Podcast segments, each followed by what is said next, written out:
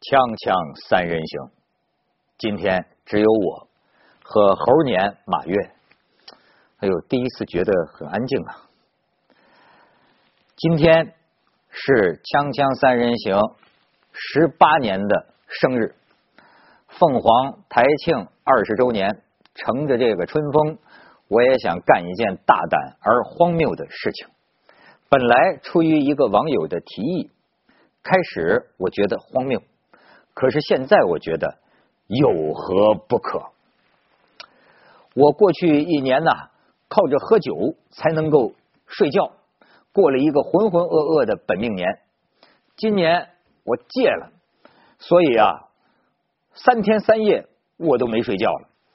我们老板致辞里边还说，在这春风沉醉的晚上，我想在这春风沉醉的晚上，哥们儿我是彻夜无眠，所以我回到二十年前，回到十八年前的这一天。这位网友的提议是：为什么不能让我们原样看看第一集的《锵锵三人行》？因为我也是要脸的人，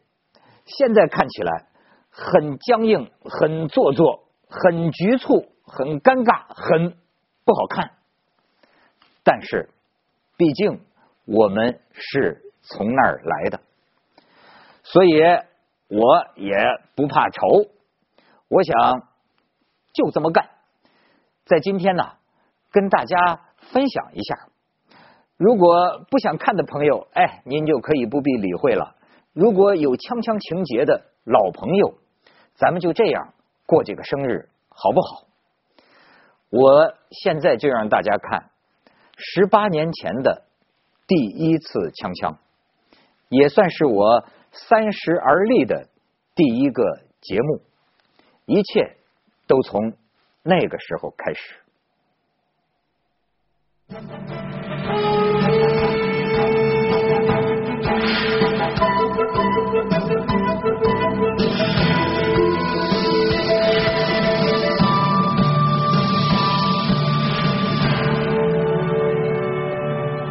锵锵三人行，周一到周五，你们好，我是窦文涛，来认识一下我们本周的两位嘉宾啊、李淳和张坚庭。你好李淳呢是这个专栏作家了，呃，著名专栏作家了。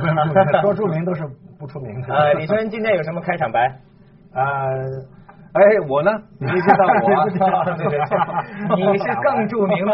香港的著名电影导演啊，张坚庭先生。你好你好你好啊，那么这个李淳安，我这个平常跟人打听你，他们都觉得你这个人很神秘啊。啊呃我想知道今天你一开始会给大家说什么话今天呢，就是因为那个克林顿又有新的绯闻啊？啊，呃，因为有一个一九八三年的前度美国小姐，嗯就自己站出来爆内幕，就说她曾经跟克林顿在小石城有过一夜情，那时候克林顿还在做州长。啊那他为什么要站出来说呢？他说曾经有人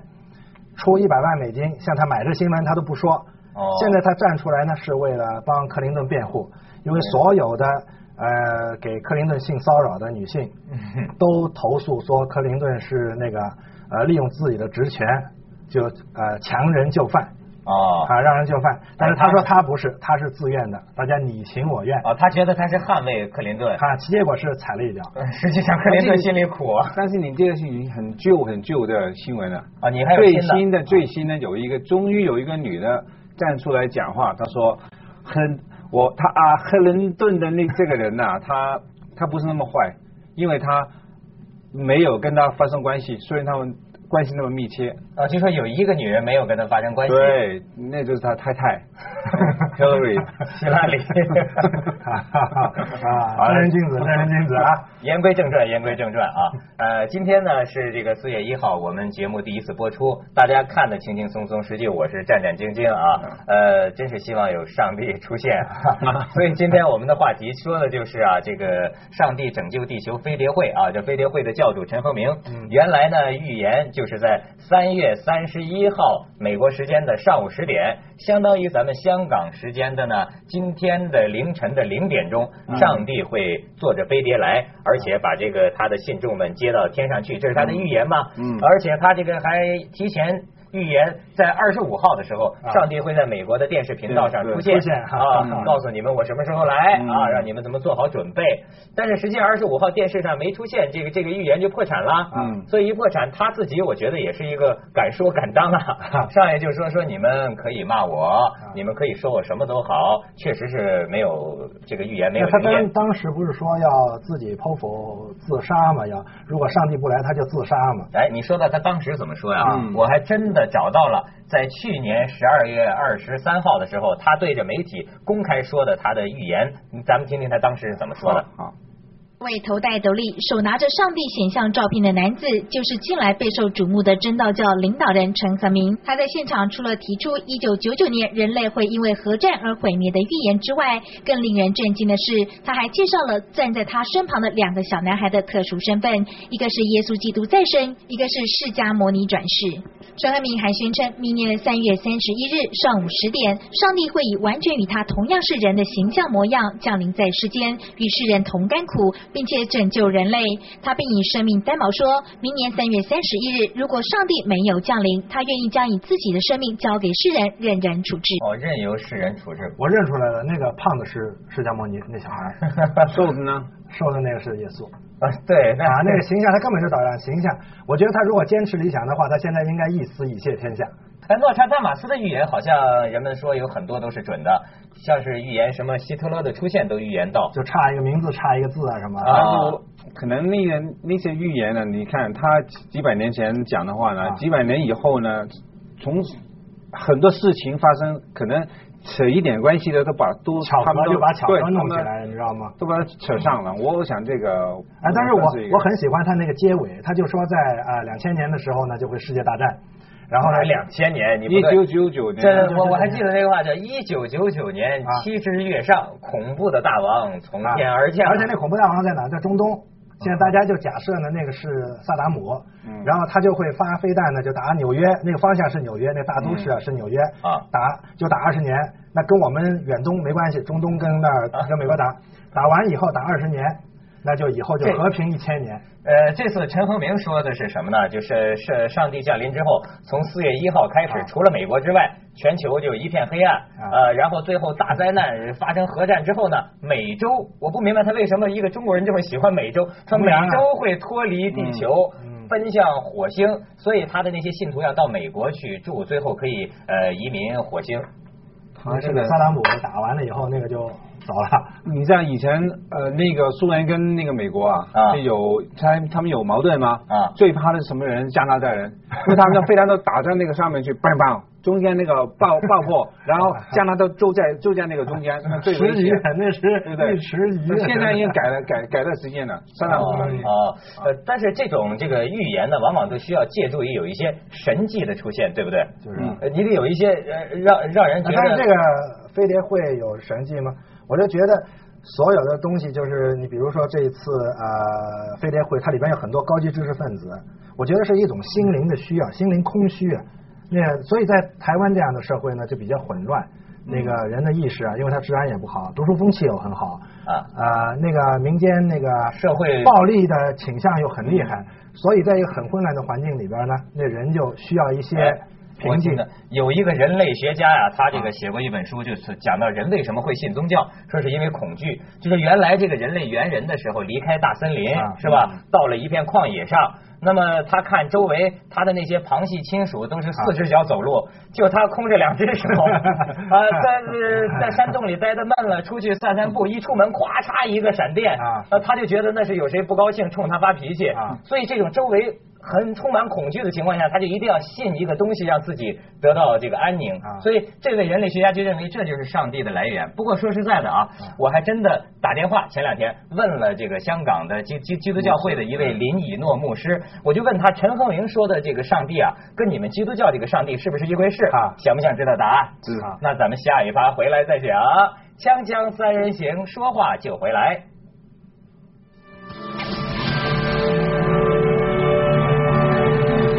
这个陈和明他这个飞碟会啊，他是也也是说自己是这个相信的是上帝，就上帝到时候降临地球了。哎，我就打电话问了一位这个香港基督教会的林牧师，我就问他，呃，我说这个陈和明说的这个上帝跟你们说的上帝是不是一回事？呃，他说不是一回事，而且他说呢，说陈和明说的那个上帝啊，跟他这个有本质的区别啊，可以有三点来做鉴别啊。嗯他说一个呃正统的基督教说呢，上帝到来的时候啊是这个腾云驾雾而来，驾着云而来。啊但陈和明说的这个上帝呢是坐着飞碟来，就说。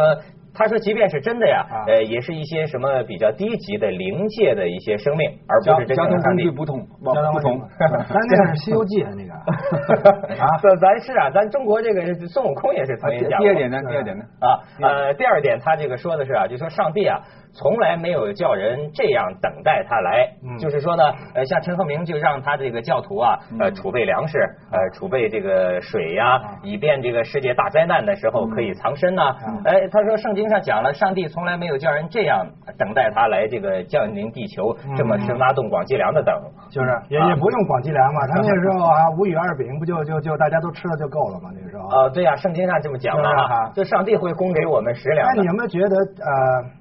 这种神神怪怪的东西啊，在台湾那个市场特别大？嗯嗯我就觉得是，而且他那个教会里边儿有哎哎高级知识分子，哦第三点还没讲嘛？哦，对，还是第三点。第三点，他说的是什么呢？就说这个呃，不是，上帝曾经说过，没有人能够预言。嗯他什么时候到来嗯啊？这个林牧师跟我讲啊，他说，呃，历史上好多人都预言过上帝什么什么时候会来，说陈和明这个并不新鲜，但是呢，呃，实际上都预言错了，这就是因为上帝自己曾经说过，没有人能够预言他何时到来，所以说上帝自己说过，呃，在圣圣经里面讲过嘛圣经里面说过，圣经里面讲，所以他说这个人不应该去预言他什么时候到来啊啊。嗯，那么他到来的时候，我们怎么知道呢？ 来就知道了。你知道吗？我们三个里边儿可能有一个上帝，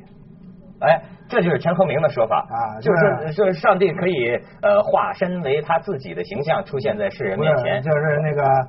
这儿在这儿，人人都杀手，人人都上帝。那你有你有没有问那个佛教那个他们呃释迦牟尼怎么样来的？他那个肥肥的跟那个有没有？你说他有没有跟你讲？这方面我不敢妄加评论。啊我就知道达摩是一夜渡江啊，啊，那么呃，现在都是说，呃，就连基督教，就连这位林牧师也讲啊，连基督教其实也有很多神迹的报告，对就是说呢，呃，关于这个上帝的灵灵验，他们也有一些报告。他跟我说，有一个新加坡人，呃，在这个祈祷上帝的时候，在一个众人的宗教集会的时候，他需要补牙呀，就说这个上帝就替他补了牙了，然后呢，这个。张开嘴，他觉得嘴里有有点动静哈、啊张开嘴一看，补牙的那个地方有一个银色的十十字架，有个银色的十字架，你知道吗？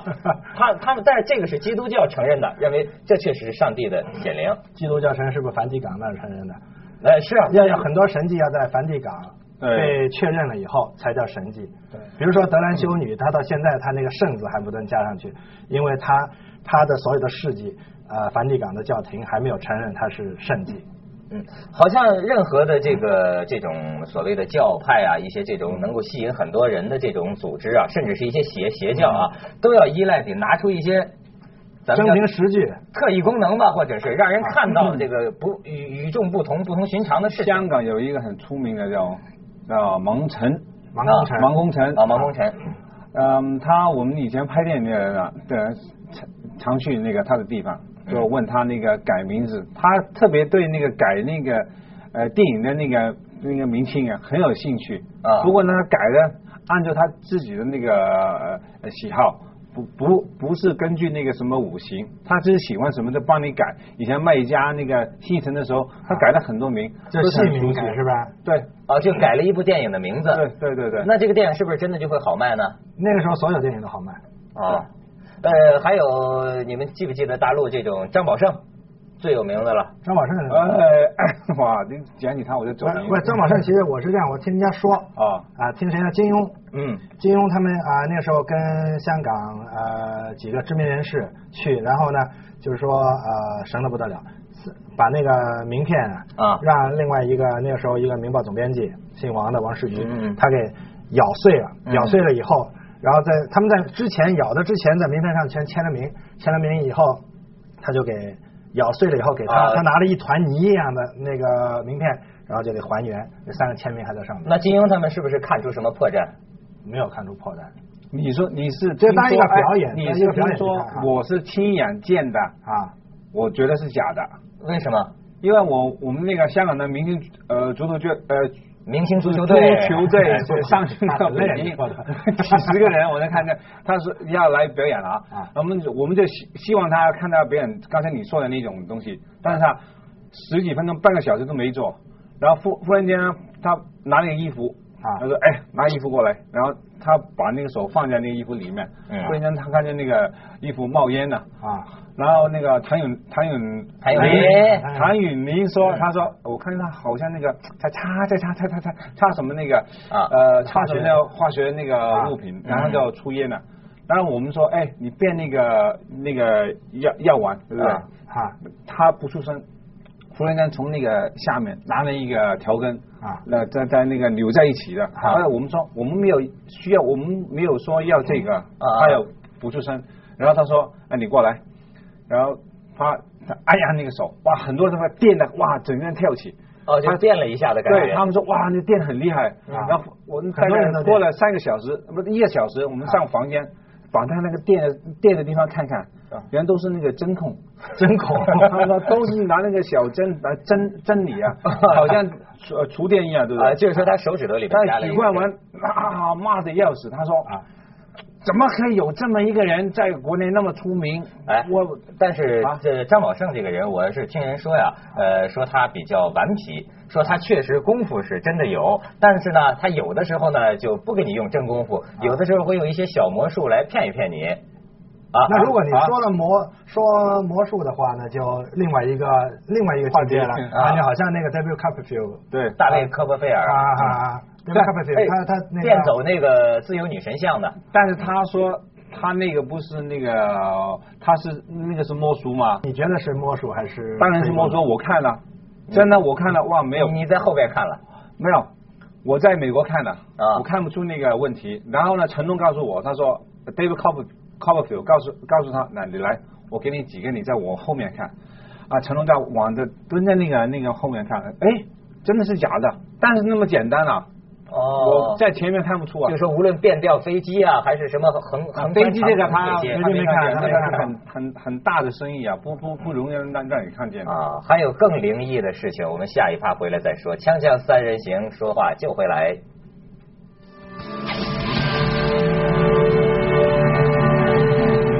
哎，我们还是说回这个教主陈凤鸣，飞碟会的教主陈凤鸣啊，我觉得有一个问题，就是他到底是一个睁着眼睛说瞎话的这么一个骗子，还是说他自己真是很坚定的信仰，就是他自己真的信念很坚定，甚至于他真的感应到了什么东西呢？就我们现在的理解呢，他是如果他不是骗财骗色的一个神棍呢，嗯就是个神经病神经病啊，神经病，因为神经病到了极度神经病的时候呢，那个人就自己变神了，你啊知道他吗？不是神经病，他是一个很有计划的骗钱的人。你看他，他每一次说我呃三月几号、四月几号，呃，神来的时候，他半年前讲的嘛，在、嗯在半年六个月时间里面，他有很很多时间去骗钱嘛，对不对？但听说他的这个财产也是非常巨大的，而且他这个也表示，呃，对于那些因为他而追追随他而失业的人，他也愿意给他们补偿。呃，有人怀疑他骗钱，但是在法律上好像还没有真正的裁定，就是他是一个骗钱的人。所以我问过这个香港这个基督教那个林林牧师，他就说，我们宗教，我们基督教判断什么是邪教呢？就说一个。有的邪教呢是牵涉色情的，比如说前两年他在是香港来过一个叫做“上帝的儿女”这么一个教派，从澳嗯门那儿过来的。呃，是主张性性滥交的嗯，集体性。不是，他是这样，他那性个滥呢，就是在一个餐厅里边，嗯在一个餐厅里边，那就呃来唱歌，